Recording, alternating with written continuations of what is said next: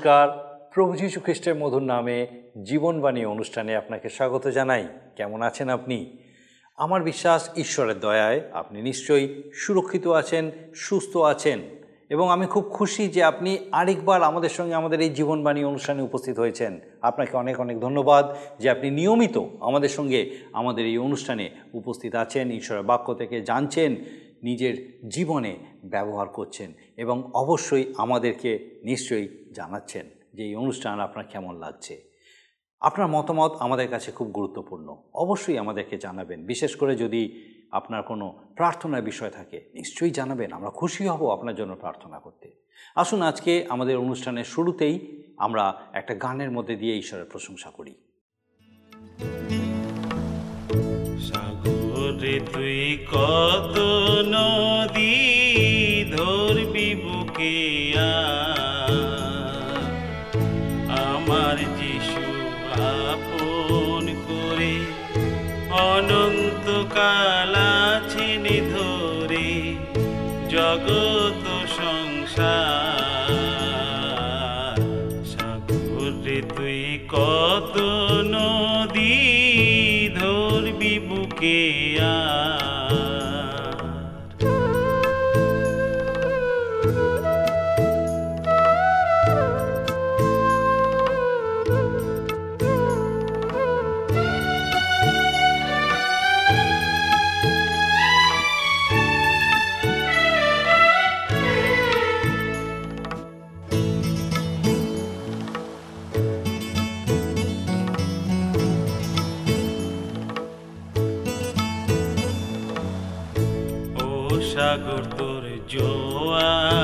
ভাটায় কেমনে মানুষ জীবনে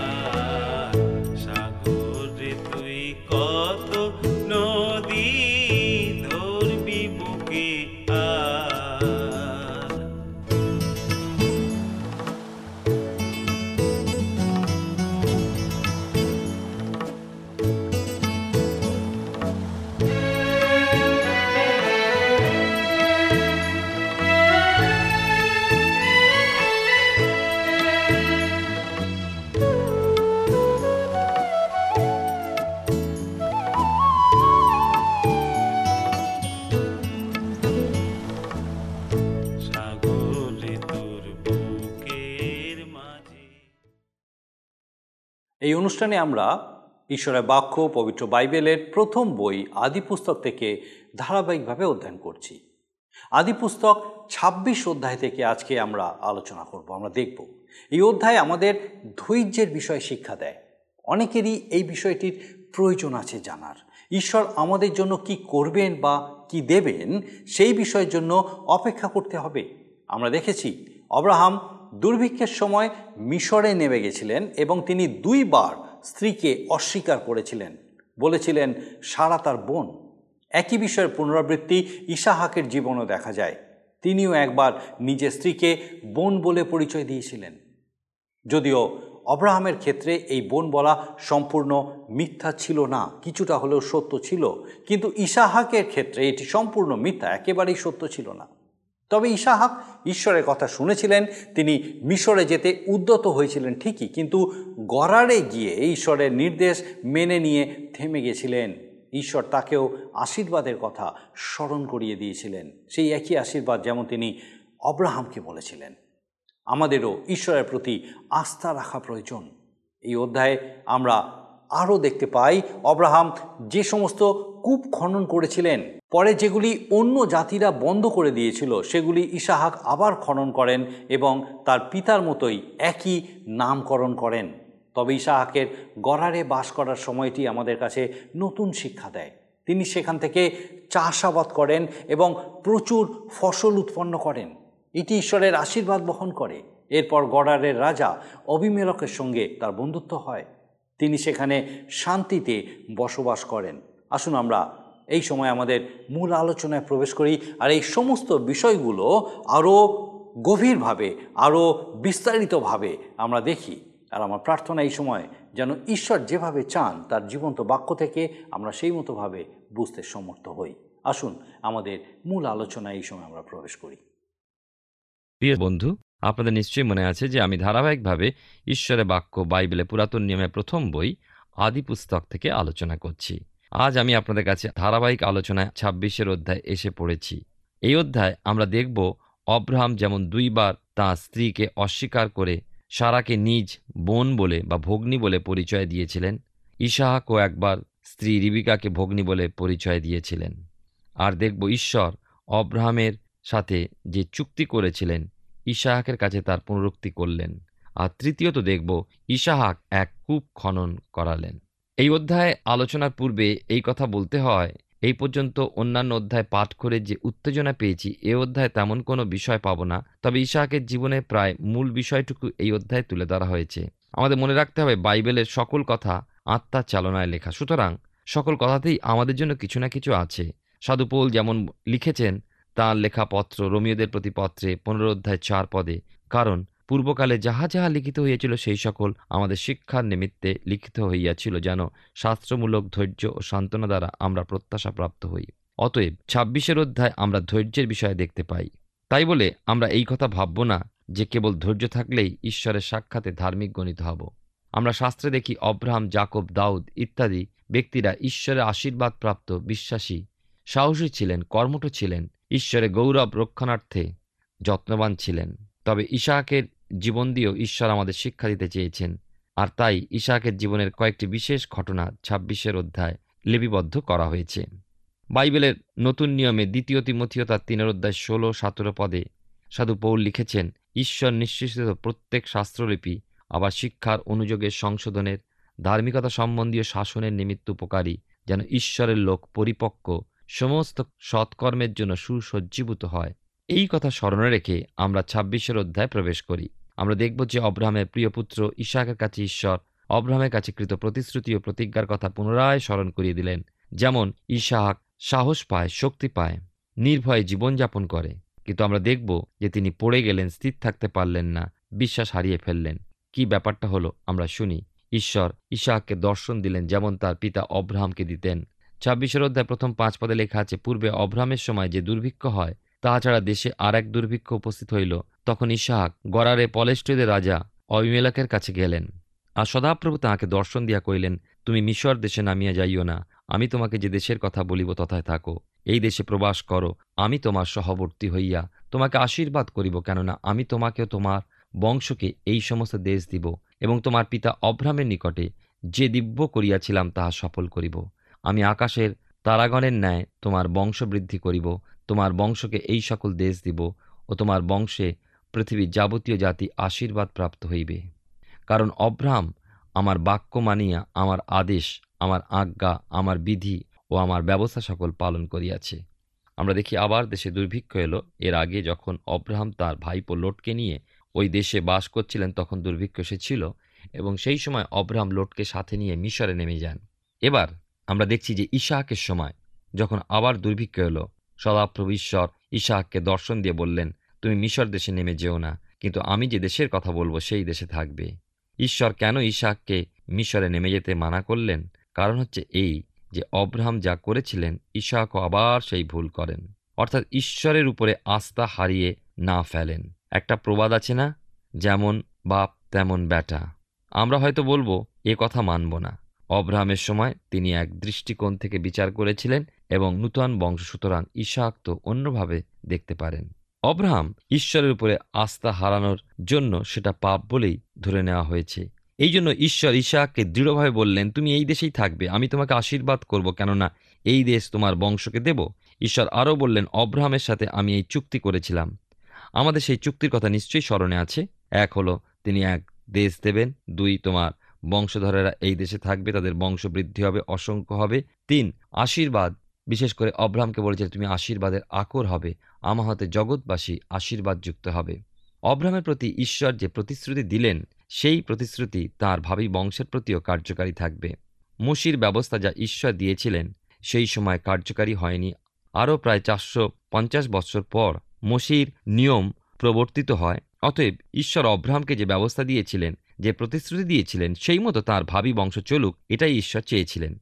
দেখুন, আমরা যখন বলি, আমি ঈশ্বরে বিশ্বাস করি, তখন আমরা কোনো বিষয়ে ঈশ্বরের নির্দেশ পাওয়ার পরেও কি বসে থাকব? কখন সেই কাজ আমার কাছে আসবে?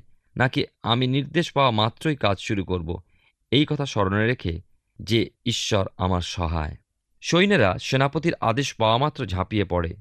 অব্রাহাম ঈশ্বরে বিশ্বাস করেছিলেন এবং সেই মতো কাজও করেছিলেন। যেদিন ঈশ্বর ইশাহাককে উৎসর্গ করতে বললেন, পরদিন ভোরবেলা পুত্রকে নিয়ে যাত্রা করলেন। ঈশ্বর চাইলেন যে পুত্র ইশাহাকও ওই প্রকার বিশ্বাসী ও বাধ্য সন্তান হোক। ছয় থেকে ষোলো পদে পাই।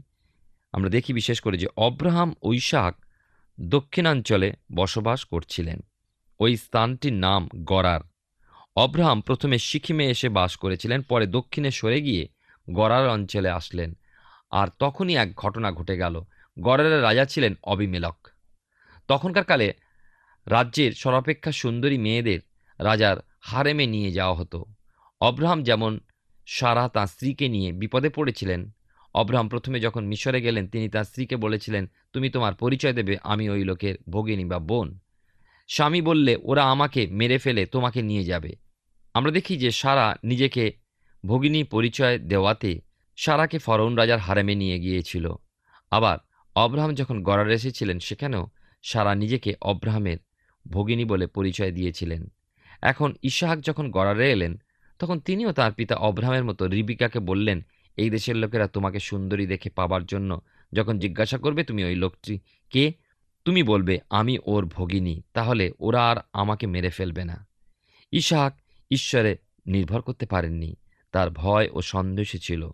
ইশাহাক তো আমাদেরই মতো মানুষ ছিলেন আমরা যেমন মুখে জোর দিয়ে বলি, আমি ঈশ্বরের সন্তান, তার উপর নির্ভর করে আছি, অথচ আবার মানুষের কাছে সাহায্যের জন্য অপেক্ষা করছি।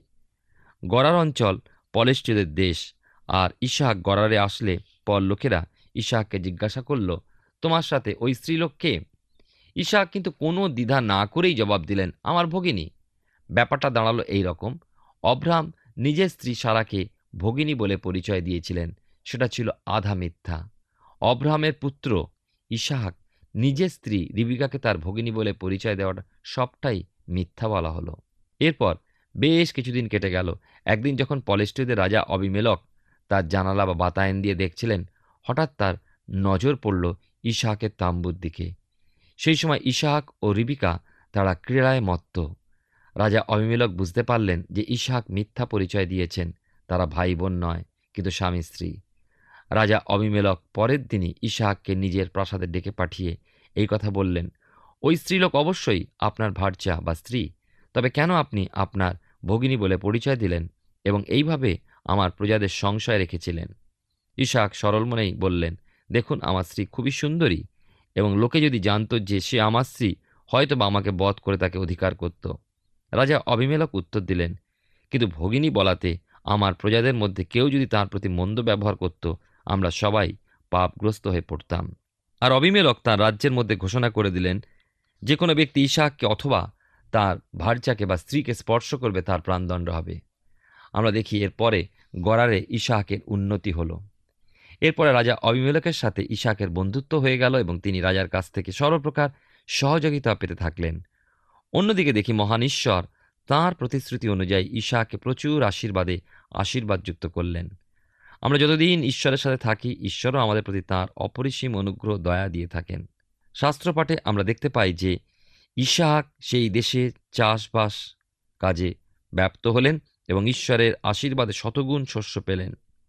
ঈশ্বরের নির্দেশ মতো ইশাক মিশরে নেমে গেলেন না গড়ারেই বাস করলেন এবং ঈশ্বরের নির্দেশ মতো কাজ করলেন, তাই তার প্রতি আশীর্বাদ ঝরে পড়ল। আজও ঈশ্বরের আশীর্বাদ আমাদের উপরে ঝরে পড়ে। এখন তিনি তার ভক্তদের আত্মিক দানে ভরে দেন, যেটাকে আমরা বলি স্পিরিচুয়াল ব্লেসিং বা আত্মিক আশীর্বাদ। ঈশ্বর দত্ত যে কোনো আশীর্বাদ লাভ করতে হলে শর্ত ওই একটাই, বাধ্য হও। আমার নির্দেশ মতো চলো। আমরা দেখেছি ইশাক আশীর্বাদে পরিপূর্ণ হয়েছিলেন। আমাদের অনেকের ধারণা অব্রাহাম বা জাকব যতটা আশীর্বাদ লাভ করেছিলেন, ইশাক ঠিক ততটা আশীর্বাদ লাভ করতে পারেননি। এটা কিন্তু আমাদের ভুল ধারণা। ইশাক কিন্তু অব্রাহামের প্রতিচ্ছবি। সূচিশিল্প যারা করে বা কাপড়ের নকশা যখন তোলা হয়, শিল্পী রঙিন সুতোগুলোকে কাপড়ের অন্য সুতোর সাথে বুনে নেয়।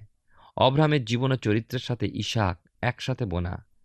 একশত বৎসর বয়সে প্রাপ্ত সন্তান, সেই সন্তান যখন তিরিশ বৎসর বয়স, মরিয়া পর্বতে বেদির উপরে নিষ্পাপ, নিষ্কলঙ্ক মেষ, পিতার ইচ্ছাই পুত্রের ইচ্ছা।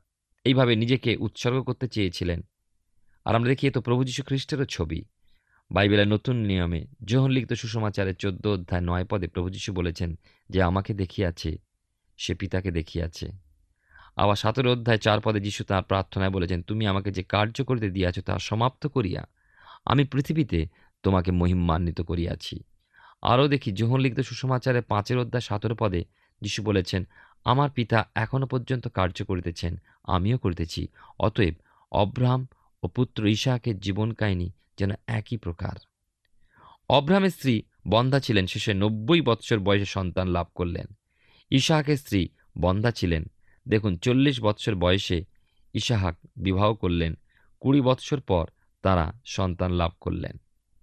অব্রাহাম দুইবার তার স্ত্রীকে অস্বীকার করেন ইশাহাকও সেই পাপ করলেন।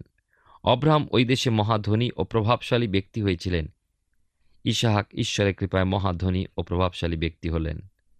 আমরা শুনব যে পলেস্টিয়েরা ইশাহাককে সহ্য করতে পারছিল না। ক্রমে ক্রমে পলেস্টিয়েরা ইশাহাকের প্রতি অত্যাচার করতে শুরু করল। আমরা দেখি যে ইশাহাক দিনে দিনে বর্ধিষ্ণু হতে থাকলেন। চাষ, কর্ম, শতগুণ ফল দিতে থাকল, পশুপাল, বহুগুণ বেড়ে গেল এবং এই সব দেখে পলেস্টদের মনে হিংসা হলো। আর তারা অব্রাহামের দাসেরা যে কূপ খনন করেছিল, সেই কূপ বুঝিয়ে ফেলেছিল। এইভাবে পলেস্টীয়দের সাথে ইশাহাকের দাসদের প্রায় কলহ হতে থাকলে পর অবিমেলক ইশাককে বললেন, আপনি আমাদের মধ্যে হতে চলে যান। কেন বললেন? সে কারণস্বরূপ বললেন, আপনি আমাদের অপেক্ষা অধিক শক্তিশালী হয়ে পড়েছেন। আদিপুস্তক তার ছাব্বিশের অধ্যায়, সতেরো পদে আমরা দেখি লেখা আছে, পরে ইশাক তথা হইতে যাত্রা করিলেন ও গড়ারের উপত্যকাতে তাম্বু স্থাপন করিয়া সেই স্থানে বাস করিলেন। অবিমেলকের অনুরোধে ইশাহাক গড়ালের উপত্যকাতে নেমে গেলেন। আমরা ছাব্বিশের অধ্যায় আদিপুস্তকের আঠেরো থেকে বাইশ পদে আমরা দেখতে পাই এই অংশে, যে ইশাহাকের অবস্থা দেখলে মনে হয় তিনি মানসিকভাবে দুর্বল ছিলেন। কারণ এক কথায় গড়ার উপত্যকায় তিনি নেমে গেলেন, তবে ইশাককে আমরা দুর্বল যদি মনে করি তাহলে ভুল করব। ইশাক কিন্তু ক্রমশ তাঁর পিতা অব্রাহাম যে স্থানে বাস করতেন সে স্থানেই ফিরে এলেন। ওই অঞ্চলে অব্রাহাম যে সকল কূপ খনন করেছিলেন গড়ারিয়েরা সেসব বুঝিয়ে দিয়েছিলেন। এর থেকে বোঝা যায় যে পলেস্টিয়ারা ইশাকের সাথে কলহ জিয়ে রাখতে চাইছিল। জল নিয়েই তাদের গোলমাল। অব্রাহামের যেসব কূপ ছিল সেগুলো ইশাক আবার খনন করালেন এবং যে যে নাম অব্রাহাম দিয়েছিলেন, সেই নামই তিনি রাখলেন। আপনি হয়তো বলবেন, কূপের আবার নাম কেন?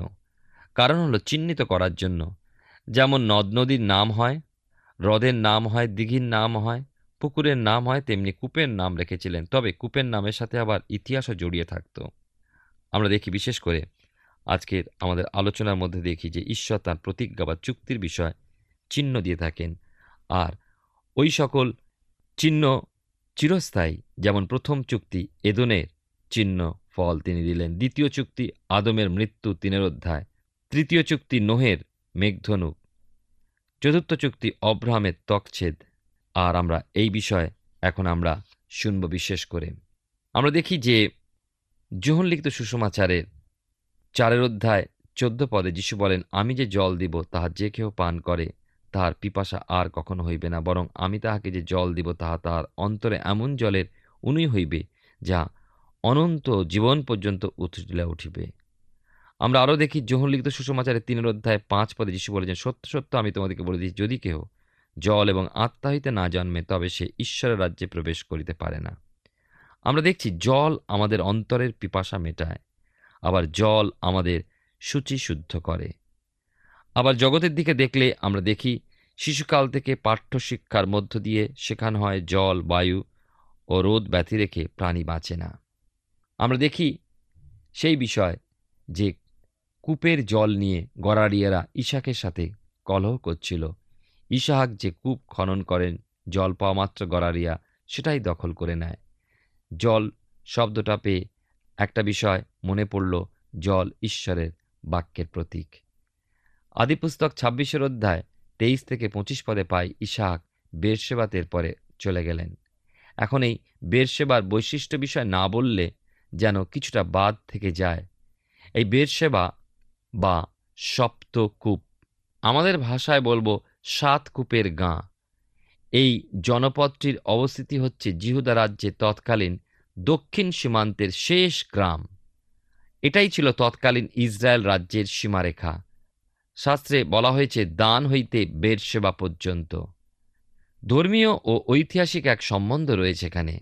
প্রথমত আদিপুস্তক একুশের অধ্যায়, চোদ্দ পদে আমরা দেখতে পাই, অব্রাহামের স্ত্রী যখন অব্রাহামকে বললেন, আমার দাসী হাগার ও তার ছেলে ইসমাইলকে আমাদের পরিবার থেকে দূর করে দাও। তখন সেই দাসী হাগার এক আঁচলা জলের জন্য বেরসেবা প্রান্তরে কেঁদে কেঁদে ঘুরেছিলেন। দ্বিতীয়ত আদিপুস্তক একুশের অধ্যায় বত্রিশ পদে পাই, অব্রাহাম বেরসেবাতে বসতি করে সেখানে কিছু ঝাউ গাছ পুতলেন। এবং অনন্তকালীন ঈশ্বরের উদ্দেশ্যে প্রার্থনা জানালেন। তৃতীয়ত, আদিপুস্তক বাইশের অধ্যায় উনিশ পদে পাই, অব্রাহামের মহাপরীক্ষার পর বেরসেবাতেই বসবাস করার বিষয় স্থির করলেন, কেননা পলেষ্টীয়দের রাজা অবিমেলকের সাথে তাঁর চুক্তি হয়েছিল। চতুর্থত, বৃদ্ধ জাকব যখন মিশর দেশে নিজ পুত্র জোসেফের সাথে মিলিত হতে যাচ্ছিলেন, তখন এই বেরসেবাতেই ঈশ্বর জাকবকে দর্শন দেন, যা আমরা পাব আদিপুস্তক তার ছেচল্লিশের অধ্যায় এক পদে। পঞ্চমত, আমরা বাইবেলের পুরাতন নিয়মে প্রথম রাজা বলি, উনিশের অধ্যায় তিন পদে পাই এলীয় ভাববাদী যখন দুষ্ট অত্যাচারী রানী ইসবেলের ভয়ে এই বেরসেবাতেই আত্মগোপন করেছিলেন। আটের অধ্যায় চোদ্দ পদে পাই যে বেরসেবা থেকে আমস ভাওবাদী মূর্তিপূজকদের চেতনা বাণী দিয়েছিলেন। সপ্তমত বেরসেবার বর্তমান নাম হল রির, এস সেবা। ইসাহাক যেদিন বেরসেবাতে বসতি করতে এলেন, সেই রাত্রেই সদাপ্রভু তাকে দর্শন দিলেন। সদাপ্রভু স্নেহশীল ইসাহাকের মনের কথা তিনি নিশ্চয়ই বুঝেছিলেন, তাই স্নেহভরে ইসাহাককে বললেন, আমি তোমার পিতা অব্রাহামের ঈশ্বর, ভয় করো না, কেননা আমি আপন দাস অব্রাহামের অনুরোধে তোমার সহবর্তী। ঈশ্বর সদাপ্রভু আরও বললেন, আমি তোমাকে আশীর্বাদ করব, তোমার বংশবৃদ্ধি করব। পুরাকালে পিতৃলোকদের মধ্যে যারা দর্শন পেয়েছিলেন, তাদের মধ্যে আছেন অব্রাহাম ইসাহাক ও জাকব। জোসেফকে তিনি দর্শন দেননি। দর্শন দিয়েছিলেন তাদের সান্ত্বনা দেবার জন্য, কেননা সময় সময় তাদের উপরে মানসিক চাপ অতিরিক্তভাবে এসেছে। যেমন ধরুন, ইশাক যেই একটা কূপ খনন করানো জল ওঠা মাত্র গড়ারিয়ারা অধিকার করে নেয়। ইশাক সহ্য করেন, ধৈর্য ধরেন, নতুন কূপ আবার খনন করান। অব্রাহাম যখন ঈশ্বরকে ধন্যবাদ জ্ঞাপন করেছেন, তখনই যজ্ঞবেদী নির্মাণ করেছেন। ইশাক তার ব্যতিক্রম হলেন না। বেরসেবায় বসতি করে তিনি যজ্ঞবেদী নির্মাণ করে সদাপ্রভুর নামে ডাকলেন। প্রিয় বন্ধু, চিন্তা করে দেখুন, আপনি কতবার বেদি নির্মাণ করেছেন? এ কথার অর্থ এই নয় যে আপনাকে গির্জাঘর নির্মাণ করতে হবে। না, তা নয়। কিন্তু আপনি যখনই আপনার প্রিয়জনদের নিয়ে ঘরের এক নির্দিষ্ট স্থানে প্রার্থনা ও বাক্যপাঠ করতে বসেন, সেটাই হবে আপনার বেদি। ঈশ্বর আপনার জীবনে আরও আশীর্বাদ করবেন এবং আপনার সেই ধন্যবাদের মধ্যে দিয়ে তার নাম উচ্চকৃত হবে। আমরা পবিত্র বাইবেলের প্রথম বই আদি পুস্তক থেকে ধারাবাহিকভাবে অধ্যয়ন করছি। আর আমার বিশ্বাস, ঈশ্বর তার জীবন্ত বাক্যের মধ্যে দিয়ে নিশ্চয়ই আপনার সঙ্গে কথা বলছেন। আমরা দেখলাম গড়ার অঞ্চল পলেস্টীয়দের দেশ। এই পলেস্টীয়রা বারবার কূপ বন্ধ করে দিয়েছিল। ঈশ্বর কিন্তু তার মনোনীতদের প্রতি অনুগ্রহ প্রদর্শন করেন। তবে তার জন্য আমাদের ঈশ্বরের সঙ্গে থাকার প্রয়োজন আছে। ঈশ্বর মানুষের সাথে চুক্তি করেছেন এবং তার চিহ্ন দিয়েছেন, যেমন তকছেদ মেঘধনু, তার ব্যবস্থা ইত্যাদি। এখন আমাদের জীবনেও ঈশ্বরের অনুগ্রহ প্রয়োজন। ঈশ্বরের প্রতি বাধ্যতা ইসাহাক দেখিয়েছেন। তিনি চান যেন আমরা সেই রকম ঈশ্বরের বাধ্য হই। অব্রাহাম জাকব দাউদ, ইসাহাক, এই ব্যক্তিরা সকলেই ঈশ্বরের প্রতি বাধ্য ছিলেন। আমরা আমাদের আজকের আলোচনায় ধৈর্যের বিষয় দেখলাম। ইসাহাক বন্ধ করে দেওয়া কূপগুলিকে পুনরায় খনন করেছিলেন। আমরা অনেক সময় ধৈর্য হারিয়ে ফেলি, তাই এই বিষয়ে আসুন সচেতন হই আর ঈশ্বরকে অনুসরণ করা থেকে বিরত না হই। প্রভু যিশু আমাদেরকে নিশ্চয়ই সাহায্য করবেন যদি আমরা ঈশ্বরে স্থির থাকি। আসুন, প্রার্থনায় যাই। আর এই সময় আমি চাইব যে আপনিও আমার সঙ্গে প্রার্থনায় যোগ দিন। আসুন, আমরা প্রার্থনায় যাই। মঙ্গলময় স্বর্গীয় পিতা প্রভু, তোমার ধন্যবাদ করি যে তোমার পবিত্র অনুগ্রহে আরেকটি বার তুমি আমাদের জীবনে এই সুযোগ দিয়েছ।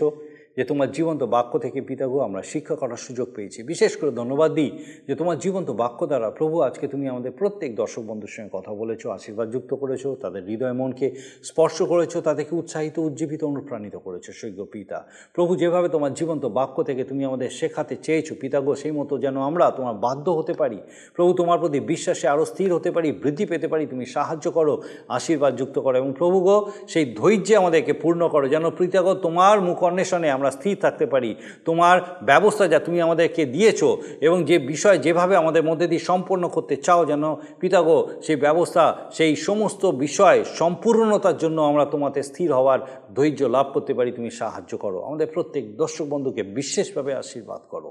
বিশেষত প্রার্থনা করি, প্রভু, এই সময় যদি কেউ অসুস্থ হয়ে থাকেন, হয়তো দুরারোগ্য ব্যাধিতে আছেন বা অন্য কোনো কারণে হয়তো অসুস্থ হয়ে পড়েছেন, হয়তো নিরাশায়, হতাশায় ভেঙে পড়েছেন। একা মনে করছেন নিজেকে, তার সেই অসুস্থতার বিছানায় পিতাগো শুয়ে যন্ত্রণায় কষ্টতে পিতাগো অতিশয় কষ্ট পাচ্ছেন। সৈক্য পিতা, প্রার্থনা করি, তোমার পবিত্র অনুগ্রহে এই সময় পিতাগো, তোমার সেই হাত, তোমার আর্গকারী হাত, তোমার পরাক্রমী শক্তি পিতাগো তোমার শরীরে উপলব্ধি করতে তুমি তাকে আশীর্বাদ করো, স্পর্শ করো, সুযোগ দাও। যেন পিতাগো তোমার সেই মহাপরাক্রমে, তোমার আরোগ্যতা, তার শরীরে তিনি উপলব্ধি করে তোমার গৌরব করতে পারেন। সৈক্য পিতা, তোমার শান্তিতে, তোমার প্রত্যাশায় তাকে পূর্ণ করো। প্রভু যে, তিনি একলা নন, কিন্তু তার সঙ্গে তুমি আছো।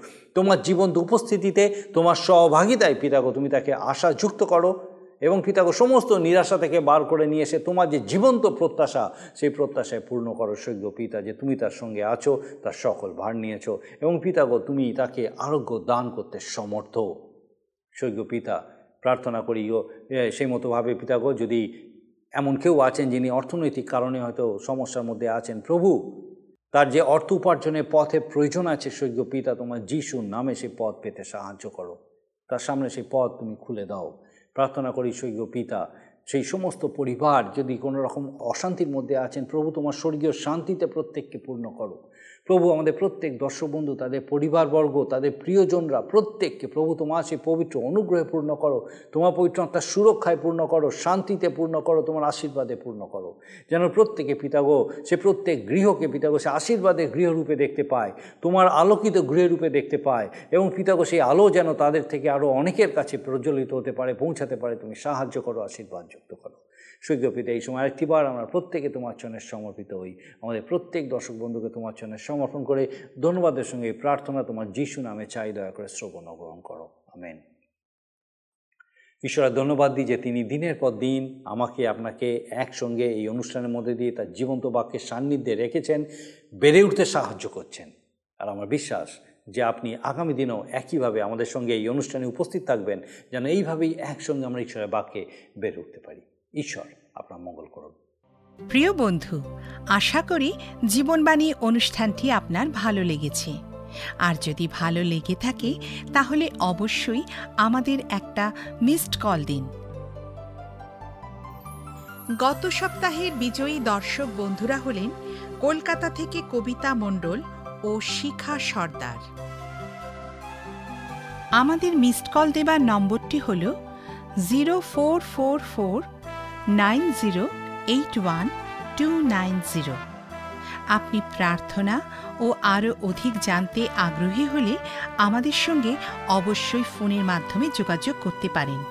আমাদের mobile number nine four three three four nine seven two three five এবং আরেকটি হল nine four three three eight zero three seven double five. আর আমাদের ঠিকানা টিভি স্ক্রিনে আপনারা দেখে নিন। ধন্যবাদ। ভালো থাকুন সুস্থ থাকুন।